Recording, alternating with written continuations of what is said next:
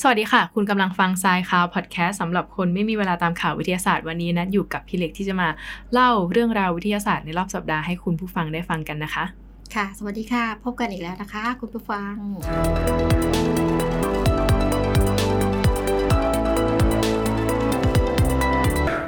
เรามาอัปเดตข่าวคราวเรื่องราวอวกาศกับข่าวแรกกันนะคะพี่เล็ก กับนาซาเนี่ยเขาประกาศเลื่อนที่จะส่งจรวดในภารกิจอาร์เทมิส2ที่จะมี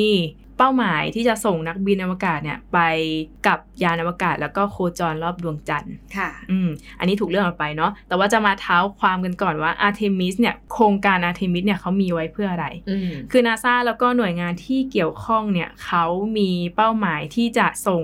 นักบินอวกาศหญิงคนแรก แล้วก็ไปพร้อมกับนักบินอวกาศชายนี่แหละ ไปเหยียบค่ะดวงจันทร์อีกครั้งหนึ่งหลังจากที่ภารกิจอพอลโล 17 ที่ค่ะมีนักบินอวกาศไปเดินบนดวงจันทร์ เมื่อนานมาแล้ว ตั้งแต่ปีค่ะ1972 แล้วก็ไม่มีโครงการอะไรที่ไปแบบนั้นอีกเลยอ่านี่นี่ก็เป็นเป้าหมายหนึ่งที่จะส่งอาร์เทมิสไปอืมแล้วก็เป้าหมายที่มากกว่านั้นที่จะไปแค่สำรวจไปแค่เดินบนดวงจันทร์หรือว่าไปแค่ดูทรัพยากรเนาะเขามีเป้าหมายที่จะตั้ง base camp บนดวงจันทร์ด้วย อืมอืมก็เริ่มตั้งแต่อาร์เทมิส one two three ไปเรื่อยๆ เก็บข้อมูลไปเรื่อยๆ จนค่ะที่จะตั้ง base camp ได้อ่าแต่ทีนี้ข่าวนี้ก็คืออาร์เทมิส2ถูกเลื่อนซะแล้ว อ้าว อืม กำหนดการเดิมของ Artemis 2 เนี่ย จะส่งจรวดไปประมาณสักปลายปีเนี้ยปลายปี 2567 ค่ะ แต่ว่ากลับถูกเลื่อนไปช่วงเดือนกันยายนปี 2568 แทนก็เกือบเกือบประมาณปีหนึ่งได้เลยที่เลื่อนออกไปอืม เขาแจ้งว่าอาองค์การนาซาเนี่ยได้แจ้งว่าเกิดปัญหาทางด้านเทคโนโลยีแล้วก็ความปลอดภัยคือ มันมีปัญหาเกี่ยวกับอุปกรณ์อิเล็กทรอนิกส์ในระบบช่วยชีวิตของแคปซูลโอไรออนที่เป็นแคปซูลที่จะถูกอ่าโหลดเข้าไปด้วยอ่าอืมอ่าคือเขาเนี่ยพบการสึกหรอของแผงป้องกันความร้อนของแคปซูล ซึ่งมันมีอาจจะมีผลต่อความปลอดภัยของนักบินอวกาศที่จะค่ะโดยสารขึ้นไปอืมอ่าก็เลยต้องทดสอบระบบต่างๆเนี่ยให้ กระชับรัดกุมมากที่สุด อืมอืมอืมพี่ว่าซึ่งการที่เขาตัดสินใจก็เป็นเรื่องที่ดีนะคะ มันเป็นเรื่องของชีวิตและทรัพย์สินเนาะใช่อืมค่ะ ซึ่งการที่ภารกิจ Artemis 2 เนี่ยค่ะ ล่าช้าออกไป ก็ส่งผลให้ภารกิจ Artemis 3 เนี่ย ซึ่งเป็นภารกิจที่จะส่งมนุษย์ไปเหยียบพื้นผิวดวงจันทร์ ก็จะเลื่อนออกไปด้วยเหมือนกันนะคะน้องนัทอืมอืมยังไงก็ตาม แม้ว่า 2 กับ3เนี่ยจะเลื่อนออกไป แต่ว่าภารกิจ Artemis 4 นะคะ ซึ่งเป็นภารกิจสร้างสถานีอวกาศโคจรรอบดวงจันทร์เหมือนที่ตะกี้น้องนัทบอกค่ะ เพื่อจะใช้เป็นฐานแล้วก็จุดแวะของนักบินอวกาศเนี่ยก็จะยังคงกำหนดการเดิมก็คือเป็นปี 2571 ค่ะ อืมอืมจะขอขยายความเสริมจากพี่เล็กเมื่อกี้นิดนึงเนาะอืมที่พูดถึง อาร์เทมิสสามสี่คืออาร์เทมิสสามเนี่ยจะเป็นอาย้อนอาร์เทมิสสองก่อนอาร์เทมิสสองก็คือส่งนักบินอวกาศสามคนไปโคจรรอบดวงจันทร์ค่ะอะจบ และอาร์เทมิสสามเนี่ย จะส่งนักบินอวกาศขึ้นไปโคจรรอบดวงจันทร์เช่นกันแต่ว่าส่งไป 4 คน แล้วจะมี 2 คนเนี่ยได้เหยียบพื้นผิวของดวงจันทร์อืมอือืมมแล้วทีนี้ก็เข้าสู่อาร์เทมิส 4 ที่จะเป็นการส่งนักบินอวกาศ 4 คนไปโคจร รอบดวงจันทร์พร้อมกับนำโมดูลที่อยู่อาศัยอืมไปติดตั้งด้วยอืมอืมแล้วหลังจากนั้นถ้า 3 4สำเร็จก็จะเกิด 5 6 7 8 9 10อืม11 ตามมาอือืมแต่จะเป็นยังไงก็ขออุบไว้ก่อน ถ้าสมมติมีผลสำเร็จขึ้นมาเรื่อยๆเราก็จะมาเล่าให้คุณผู้ฟังได้ฟังกันนี่แหละอ่า แต่ตอนนี้ก็คือลุ้นให้อาร์เทมิส2เนี่ย ได้ทำภารกิจสำเร็จในปลายเดือนกันยายน 2568 ก่อนอืมก็เป็นกำลังใจให้นะคะ ค่ะอืม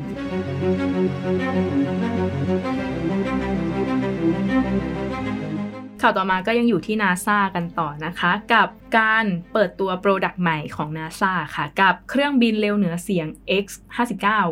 อือืมมโอ้โห อันนี้เขาทำมาเพื่อ แก้ pain point เครื่องบินเร็วเหนือเสียงเดิมที่ชื่อว่าคองคอร์ดอ่าตัวเดิมค่ะอันนี้จะน่าจะเป็นของฝรั่งเศสอะไรอย่างนี้เนาะค่ะซึ่งตัวเดิมเนี่ยคองคอร์ดเนี่ยเขาเอามาลองใช้แล้วแหละ แต่ว่ามันเกิดปัญหาขึ้นคือ ค่อนข้างที่จะปล่อยเสียงดังรบกวนประชาชนที่อยู่ข้างล่างอืมก็เลยถูกแบนจากสหรัฐแล้วก็ประเทศใกล้เคียง ห้ามอืมใช้ในเชิงพาณิชย์อืมที่ถูกแบนเพราะว่าเวลาเครื่องบินเร็วเหนือเสียงเนี่ยเขามีความเร็วมากเร็วอืมมากกว่าเสียงที่อยู่ในบริเวณเดียวกัน สมมติเสียงเดินทางด้วยความเร็วหนึ่งอันเนี้ยก็คือค่ะเร็วมากกว่าหนึ่งไปอีกอะไรอย่างนี้อืมเนาะอืมซึ่งทำให้เกิดโซนิกบูมค่ะเสียงที่เกิดจากคลื่นกระแทกอืม sonic boom เนี่ยมีพลังงานสูงเสียงดังคล้ายๆ กับระเบิดอ๋อก็เลยทำให้ประชาชนเนี่ยค่อนข้างที่จะไม่โอเคอืมก็เลยเป็นปัญหาหนึ่งที่ถูกสั่งห้ามไม่ให้เอามาใช้อืมชีวิตคงไม่เป็นสุขนะคะ นอนนอนๆแล้วก็มีเสียงระเบิดดัง เหมือนอยู่ในไม่ได้สยิงนครามอะไรอย่างเงี้ยอืมเอาจริงๆแค่เรานอนอยู่แล้วแค่เฮลิเฮลิคอปเตอร์ธรรมดาที่บินผ่านบินต่ำเนี่ยอืมแล้วก็ยังรู้สึกว่าค่อนข้างรบกวนแล้วอืมแต่ว่าโซนิกบูมเนี่ย อยู่ประเทศไทยก็ไม่เคยได้ยินเหมือนกันแต่คิดว่าค่ะน่าจะดังรบกวนมากๆเลยค่ะอืมทีนี้นาซาเขาก็เลยเปิดตัวเจ้า X59 ออกมาอย่างเป็นทางการเนาะเมื่อวันที่ 12 มกราคมที่ผ่านมานี่เอง ก็คือเป้าหมายก็คือเอามาใช้แทนเจ้าคองคอร์ดนี่แหละค่ะ แล้วก็อาจจะเป็นเส้นทางนำไปสู่การใช้ในเชิงพาณิชย์ด้วยทำให้มีการเดินทางที่เร็วมากขึ้นเร็วกว่าเสียง อืมทีนี้มาดูกันค่ะ X59 นี่ก็พัฒนาโดยบริษัท Lockheed Martin นะคะ บินด้วยความเร็ว 925 ไมล์ต่อชั่วโมงเลย หรือว่าเร็วเป็น 1.4 เท่าของความเร็วเสียง นั่นไง ก็คือเป็นที่มาของชื่อคือความเร็วเหนือเสียง อืมเจ้าเครื่องบินลำนี้เนี่ยนะคะ ก็มีความยาว 99.7 ฟุต แล้วก็กว้าง 29.5 ฟุตค่ะอืมในการออกแบบดีไซน์เครื่องบินเนี่ยก็ออกแบบให้มีปลายจมูกเรียวบางยาวเกือบ1ใน3ของความยาวทั้งหมด ทีนี้พอพูดถึงคำว่าปลายจมูกเรียวยาว อาจจะนึกภาพไม่ออกนึกไม่ออกเครื่องบินอะไรปลายมีปลายจมูกด้วยอืมก็ให้อืมนึกตัวอย่างปากของนกกระเตนนะคะอืมอืมที่มันจะปากมันจะแหลมเรียวออกมา เออนะคะ ประมาณอย่างนั้น อืมทีนี้ในในในรายงานข่าวเนาะเขาก็บอกว่าช่องนักบินเนี่ยไม่มี ไม่มีหน้าต่างนะ ที่จะให้เห็นด้านหน้าของบรรยากาศที่แบบกำลังอยู่บนเครื่องบินอะไรอย่างเงี้ยอ้าวเหรอคะใช่แต่เขาบอกว่าเขามีสิ่งนี้ค่ะ เขาจะเรียกว่า external viewing system คือเป็นเป็นกล้องที่อืมมีความละเอียดค่อนข้างสูงมาใช้แทนแล้วก็อืมป้อนภาพเข้าไปในห้องนักบินอีกทีหนึ่งอืมแล้วก็มีซอฟต์แวร์ประมวลผลทำให้นักบินเนี่ยเห็นมุมมองที่ คล้ายๆ กับความจริงที่ถ้ามีกระจกอะไรอย่างเงี้ยอ๋อออันนี้อันนี้คิดว่าอันนี้คิดว่าส่วนตัวนะความเห็นส่วนตัวนะคะ ถ้าถ้าคุณผู้ชมคิดว่า เออ มันมีเหตุผลที่ทำให้ว่าทำไมถึงไม่มีหน้าต่างอะไรอย่างงี้ก็คอมเมนต์มาได้นะคิดว่า การที่เครื่องบินเนี่ยมัน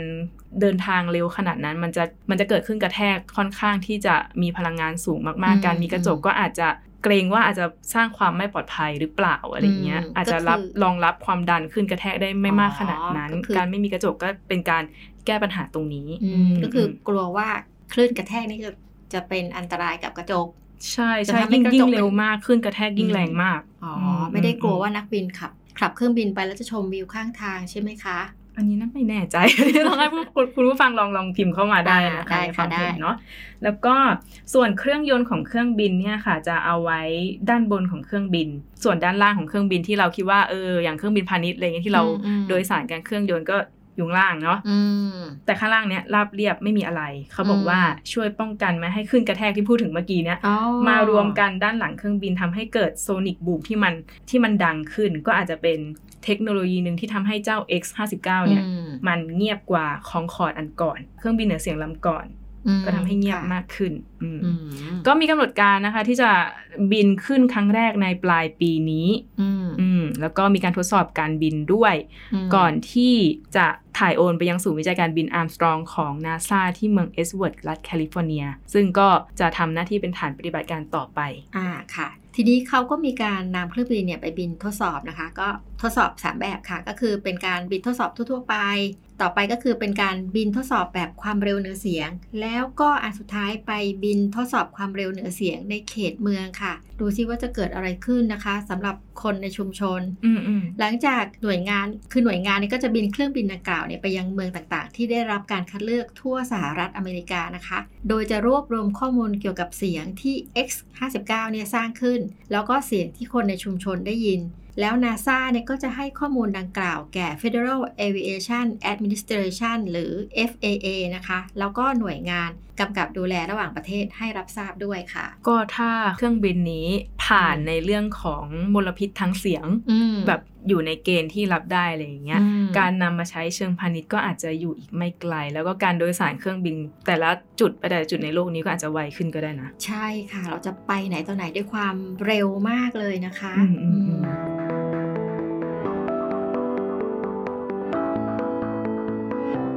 มาดูข่าวเทคโนโลยีกันบ้างนะคะ กับการผลิตชิปคอมพิวเตอร์จากวัสดุใหม่ครั้งแรกอืมเรียกได้ว่าเป็นครั้งแรกของการที่นำมาใช้งานได้จริงอือืมมค่ะ อันนี้ก็เป็นผลงานวิจัยล่าสุดที่ตีพิมพ์ในนิตยสาร Nature นะคะ ระบุถึงการพัฒนาเซมิคอนดักเตอร์หรือสารกึ่งตัวนำจากกราฟีนนะคะ ที่ทำงานได้ตามที่กำหนดเป็นครั้งแรกของโลกเลยค่ะ ซึ่งกราฟีนเนี่ยค่ะก็เป็นวัสดุที่เกิดจากอะตอมของคาร์บอน เรียงตัวกันเพียงชั้นเดียวนะคะ ในรูปแบบ โครงสร้างหกเหลี่ยม ซึ่งถือว่าแข็งแรงกว่าเหล็กกล้าที่มีความหนาเท่ากันเลยนะคะอืมสามารถนำไฟฟ้าได้อย่างมีประสิทธิภาพ แล้วก็ทนทานต่อความร้อนสูงและกรดต่างๆ ได้ดีเลยค่ะ เดี๋ยวมาขยายความคำว่าแกรฟีนกันก่อนเนาะแกรฟีนเนี่ยมันเป็นเหมือนโครงสร้างของคาร์บอนในรูปแบบหนึ่ง คือคาร์บอนเนี่ยมันสามารถฟอร์มตัวได้เป็นหลายรูปแบบ อย่างเช่นเราอาจจะเคยได้ยินคำว่าแกรไฟท์ที่เป็นอืมหัวดินสอ อันนั้นก็อืมเป็นโครงสร้างที่เอาแกรฟีนเนี่ยมาเรียงต่อกันประมาณ 5 ชั้นอืมเออแล้วทีเนี้ยพอมาเป็นแกรฟีนอะเหลือชั้นเดียวอ่าก็เลยเรียกว่าใช่แกค่ะรฟีนค่ะอันนี้ก็เป็นความหมายของแกรฟีนเนาะ เป็นคาร์บอนรูปแบบหนึ่ง แล้วก็สารกึ่งตัวนำอืมอ่า อันนี้คำนี้มาอีกแล้ว สารกึ่งตัวนำเนี่ยเป็นสมบัติของวัสดุสมบัติหนึ่งที่จะเป็นมีสภาพนำไฟฟ้า และสภาพฉนวนไฟฟ้าอืมก็ได้ขึ้นอยู่กับอุณหภูมินะที่เขาเจออืมอือืมม ถ้ามีอุณหภูมิต่ำเข้าใกล้ศูนย์เควินเนี่ยก็จะมีสภาพอืมไม่นำไฟฟ้าอืมยิ่งถ้าอุณหภูมิสูงออกไปเนี่ย ก็จะอาจจะเกิดสภาพนำไฟฟ้าขึ้นมาได้มขึ้นอยู่กับเอ่อวัสดุที่เอามาทำเป็นสารกึ่งตัวนำด้วยว่าเป็นสารกึ่งตัวนำแบบไหน แต่ว่าเราจะไม่ลงลึกอืมอันนี้เล่าให้ฟังคร่าวๆเนาะอืมซึ่งแต่ก่อนเนี่ยนักวิทยาศาสตร์สามารถออกแบบให้แกรฟีนทำงานเป็นเหมือนเซมิคอนดักเตอร์หรือว่าสารกึ่งตัวนำได้แล้วค่ะแต่ว่า ยังไม่สามารถขยายกำลังการผลิตให้เพียงพอต่อการนำมาใช้เป็นชิปคอมพิวเตอร์ในเชิงที่ใช้ได้จริงได้ชิปคอมพิวเตอร์ก็คือ เป็นเหมือนแผ่นชิปที่มีอุปกรณ์อิเล็กทรอนิกส์บนนั้น เช่น พวกไดโอดทรานซิสเตอร์ หรือว่าอะไรต่างๆเนี่ยอยู่บนแผ่นนั้น จนกระทั่งตอนนี้นะคะ คุณวอลเตอร์เดอ เฮียร์อืมแล้วก็ทีมนักวิจัยจากสถาบันเทคโนโลยีจอร์เจียเนี่ยของเมืองแอตแลนตาเขาก็ได้คิดค้นแผ่นแกรฟีนขึ้นมาให้มีคุณสมบัติเป็นสารกึ่งตัวนำแล้วก็ ใช้ในเชิงเชิงใช้จริงได้แล้ว ซึ่งเขานำแผ่นเวเฟอร์ของสารประกอบซิลิคอนคาร์ไบด์มาให้ความร้อนมา heat เข้าไป จนซิลิคอนเนี่ยระเหยออกไปก่อนเหลือแต่คาร์บอน แล้วทีเนี้ยพอเหลือแต่คาร์บอนมันก็เป็นฟอร์มตัวเป็นชั้นแกรฟีน แล้วก็มีคุณสมบัติที่เป็นสารกึ่งตัวนำได้แล้วเขาน่ะก็นำชั้นกราฟีนนั้นนะมาใช้ประโยชน์ต่อไปมาทำเป็นชิปคอมพิวเตอร์แทนชิปซิลิคอนที่มีอยู่เหมือนเดิมอืมอืม ขยายความคำว่าเวเฟอร์หน่อยนิดนึงดีไหมใช่คะพี่เล็ค่ะกเพราะพี่กำลังจะสับสับสนเล็กน้อยว่าแผ่นเวเฟอร์นั่นมันคือเหมือนเวเฟอร์ที่เรากินเป็นขนมหรือเปล่าคะน้องนัทจริงๆ แผ่นเวเฟอร์ของสารประกอบซิลิคอนคาร์ไบด์เนี่ยมันจะมีลักษณะเป็นรูปร่างกลม รูปร่างกลม กลมแบนอะกลมแบนนะอืมเป็นแผ่นกลมใช่ใช่ไหมใช่อ่เข้าตัวนั้นอะมาให้ความร้อน แล้วก็อ๋อได้เป็นกราฟีนออกมาอ๋ออมจำเป็นต้องกลมใช่ไหมคะใช่ค่ะอ๋อโอเค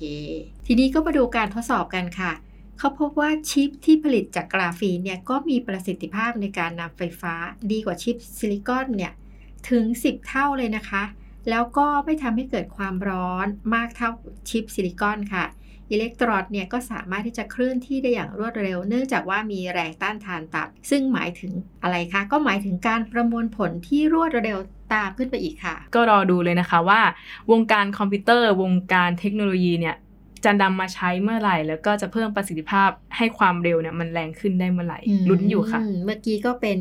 เครื่องบินความเร็วเหนือเสียง ตอนนี้ก็คือได้ชิปคอมพิวเตอร์ที่จะทำให้การประมวลผลเร็วขึ้นไปอีก ใช่ค่ะอืมเพราะฉะนั้นการคิดค้นใหม่ๆ หรือความก้าวหน้า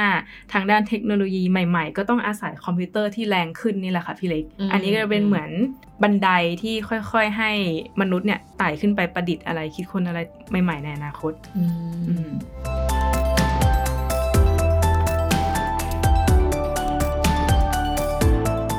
มมาอัปเดตเกี่ยวกับเรื่องโควิดกันบ้างนะคะพี่เล็กตอนนี้คืออืมเหมือนจะกลับมาอีกแล้วไหมคะ คือคนค่ะรอบตัวเนี่ย เริ่มที่จะแบบสองขีดเป็นโควิดกันกันแล้วอืมก็เลยนำข่าวนี้มาอัปเดตให้คุณผู้ฟังได้ฟังกันดีกว่า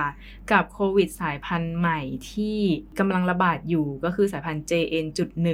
ค่ะอันนี้เมื่อวันที่ 11 มกราคมที่ผ่านมานะคะ หัวหน้าศูนย์เชี่ยวชาญเฉพาะด้านไวรัสวิทยาคลินิก หรือว่า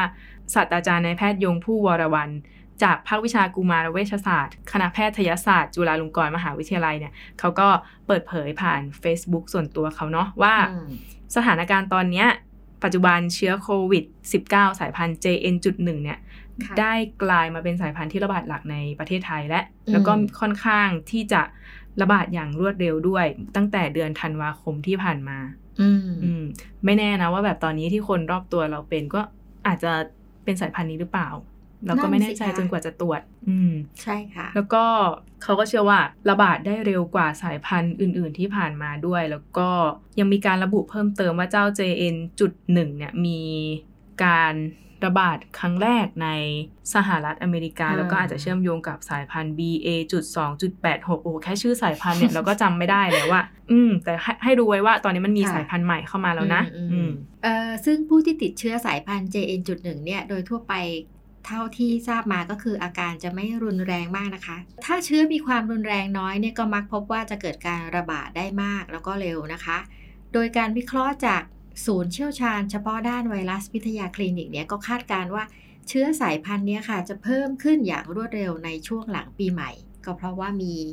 การสังสรรค์เนาะแล้วก็จะเริ่มลดลงค่ะในเดือนมีนาคม แล้วก็จะสงบลง แล้วก็อาจจะไปเริ่มระบาดใหม่ในช่วงเดือนมิถุนายน หรือว่าช่วงกลางปี 2567 ค่ะ แต่นี่คือเขาบอกว่ามันคือการคาดการณ์นะคะอืมอืม ก็คือคาดการณ์ว่าจะมีการเพิ่มการลดในช่วงที่เล่าไปเมื่อกี้นี้อืมก็เราดูว่าเราจะเขาเรียกว่าอะไรยับยั้งการระบาดของโรคหรือว่าป้องกันอืมยังไงอืมบ้างไม่ให้มันติดต่อแบบ ไปเรื่อยอืมๆอืมเพราะว่าเราก็ไม่ได้อยากให้โควิด เนี่ย กลับมาอีกรอบแล้วก็ไม่ได้อยากกักตัวหรือหรือว่าล็อกดาวน์อีกรอบหนึ่งอืก็ร่วมด้วยช่วยกันในการป้องกันตัวนะคะ ค่ะอืมก็ดูแลตัวเองดีๆนะคะ ถ้าเกิดไม่สบายหรือไม่มั่นใจอะไรก็ไปตรวจกันก่อนนะคะอืมแล้วก็อย่าลืมสวมหน้ากากล้างมือเนาะใช่ค่ะค่ะ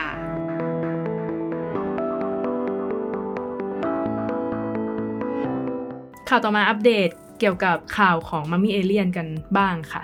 อันนี้เจ้ามัมมี่เอเลียนตัวเนี้ยจริงๆเราเคยเคยเอามารายงานและเมื่อหลาย EP ที่แล้วแล้วแหละจำไม่ได้ว่า EP ไหน แต่ว่าเคยเอาเอามาบอกว่า มันมีการเอามาบอกนะว่าแบบมีอายุถึง 1,000 ปีอืมมีการ บอกว่าเจอที่ไหนอะไรยังไงอืมแต่ว่าก็ตอนนั้นก็มีนักวิชาการออกมาบอกว่า เอ้ยมันไม่น่าจะเป็นแบบมัมมี่ที่มาจากนอกโลกหรือว่าอืมเป็นมนุษย์ต่างดาวหรือเป็นอะไรนะ เพราะว่าถ้าตอนนั้นอะเขาตรวจสอบอายุด้วยคาร์บอน14ค่ะ ซึ่งนักวิชาการก็บอกว่า การที่จะตรวจสอบอายุด้วยคาร์บอน14 ได้ คุณต้องฟอร์มตัวบนโลกเท่านั้นนะ เพราะว่าคาร์บอน14 มันอยู่บนโลกค่ะ ถ้าคุณเอาคาร์บอน14ไปตรวจไอ้มัมมี่เอเลียนตัวนี้แสดงว่ามัมมี่เอเลียนตัวนี้มันไม่ได้มาจากต่างดาวนะ อะไรอย่างนี้ก็มีคนมาถกเถียงอะไรต่างๆ มากมายค่ะแต่ตอนนี้มีรายงานข่าวนะคะ จากสำนักข่าวรอยเตอร์เขาก็บอกว่ามีนักโบราณคดีจากสถาบันนิติเวชแล้วก็นิติวิทยาศาสตร์แห่งเปรูออกมาเผยแล้ว นี่ พี่รอฟังอยู่เลยค่ะ ว่าตื่เต้สิ่งนี้มากคืออะไรมเป็น อะไรที่ทำให้มีแขนมีขา มีหัวเหมือนอืมคนเลย แต่ว่าแต่ว่าอืมขนาดเล็กกว่าอะไรอย่างนี้อืมใช่เป็นเหมือนตุ๊กตา เขาก็บอกว่า อันเนี้ยมันทำมาจากกระดูกของสัตว์นะ สัตว์บนโลกนี่แหละอ้าว อืมแล้วก็รวมกับกระดูกคน อันนี้น่าสนใจคือกระดูกคนคือ คุณไปเอากระดูกคนมาจากไหนอะไรอย่างอ๋อเงี้ยก็คือมีทั้งกระดูกสัตว์กับกระดูกคน ใช่อืมเอามาประกอบร่างกัน มีการตัดแต่งให้มีนิ้วมือ มีเป็นเหมือนกระดูก แล้วก็เอากาวเนี่ย กาวสังเคราะห์นี่แหละอืมติดประติดประต่อเชื่อมกัน ให้อืมดูมีรูปร่างคล้าย ๆ มนุษย์อืมก็นี่แหละก็คือผลชันสูตรทางวิทยาศาสตร์ที่ ไขเขาเรียกได้ว่าไขคดีว่าสิ่งนี้อะคืออะไรมาจากไหน อืมสรุมาปจาก็กคือเป็นหุ่นปั้นขึ้นมา มาจากฝีมือคนนี่แหละค่ะอ้าวอืมโถก็กระเราจ่างก็แล้วอุตส่าห์ตื่นเต้นเนาะตอนแรกก็มีหลายคนบอกว่าเฮ้ยเป็นมนุษย์ต่างดาวหรือเปล่าจริงๆแล้วไม่ใช่นะคะอ่านี่ก็เรียบร้อยกระจ่างแล้วอ่าแต่ดูตอนแรกพี่ก็คิดว่าเป็นมนุษย์ต่างดาวเหมือนกันนะโถ อดเลยอดเจอเพื่อนหน้าเลยเหมือนอะไรนะ ที่เขาเรียกว่า ET อะใช่ค่ะอืมสมัยพี่นี่คือ ET ดังมากพี่เลยอ๋อสรุปว่า ET มีจริงอ้าวจริงๆแล้วไม่ใช่ แต่ค่ะไม่รู้ว่า ET มีจริงหรือเปล่านะ แต่ว่าตัวเนี้ยไม่ใช่มนุษย์ต่างดาวแต่อย่างใดนะคะอืมอืม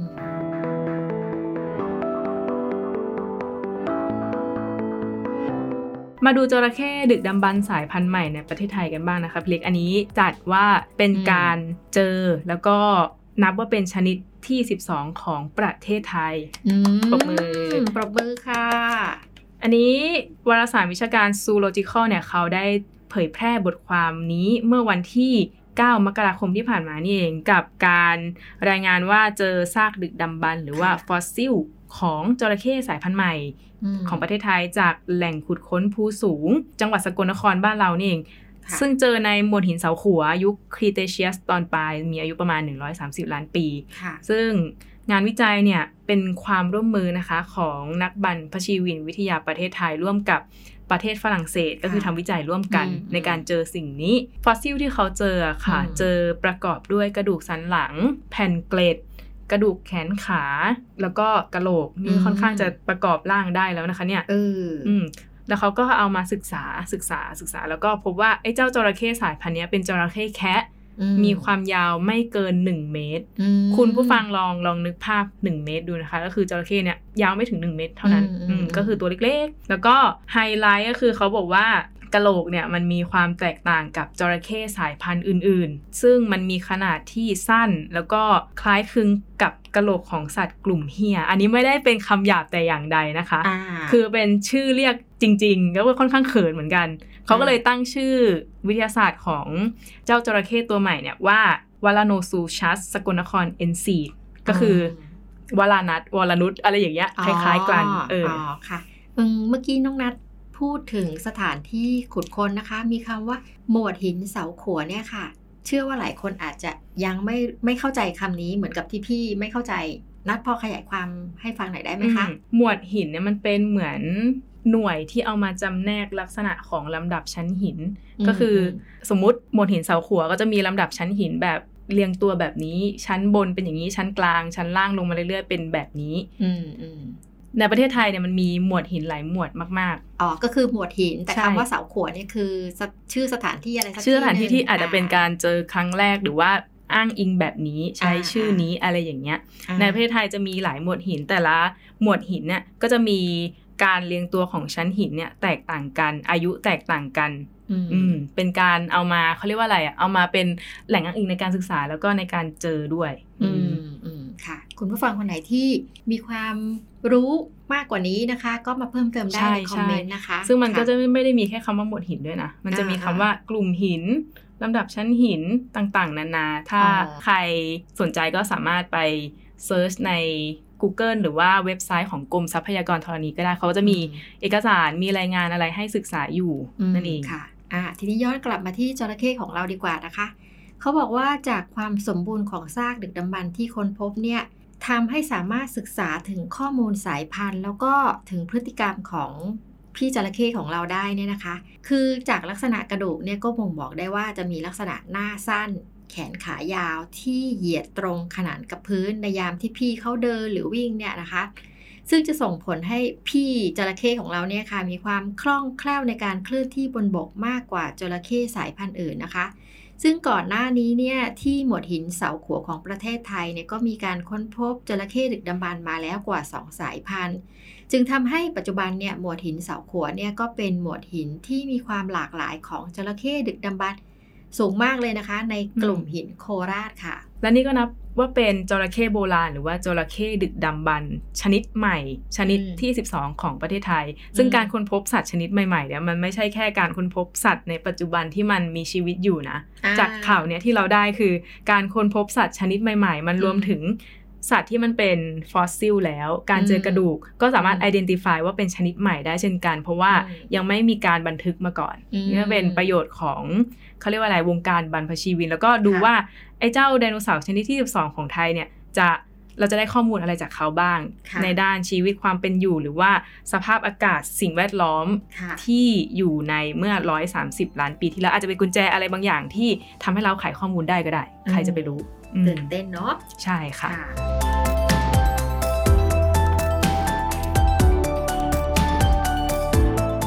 ข่าวสุดท้ายนะคะมาอัปเดตสถานการณ์พิบัติภัยในโลกใบนี้กันบ้างค่ะอืมล่าสุดมีข่าว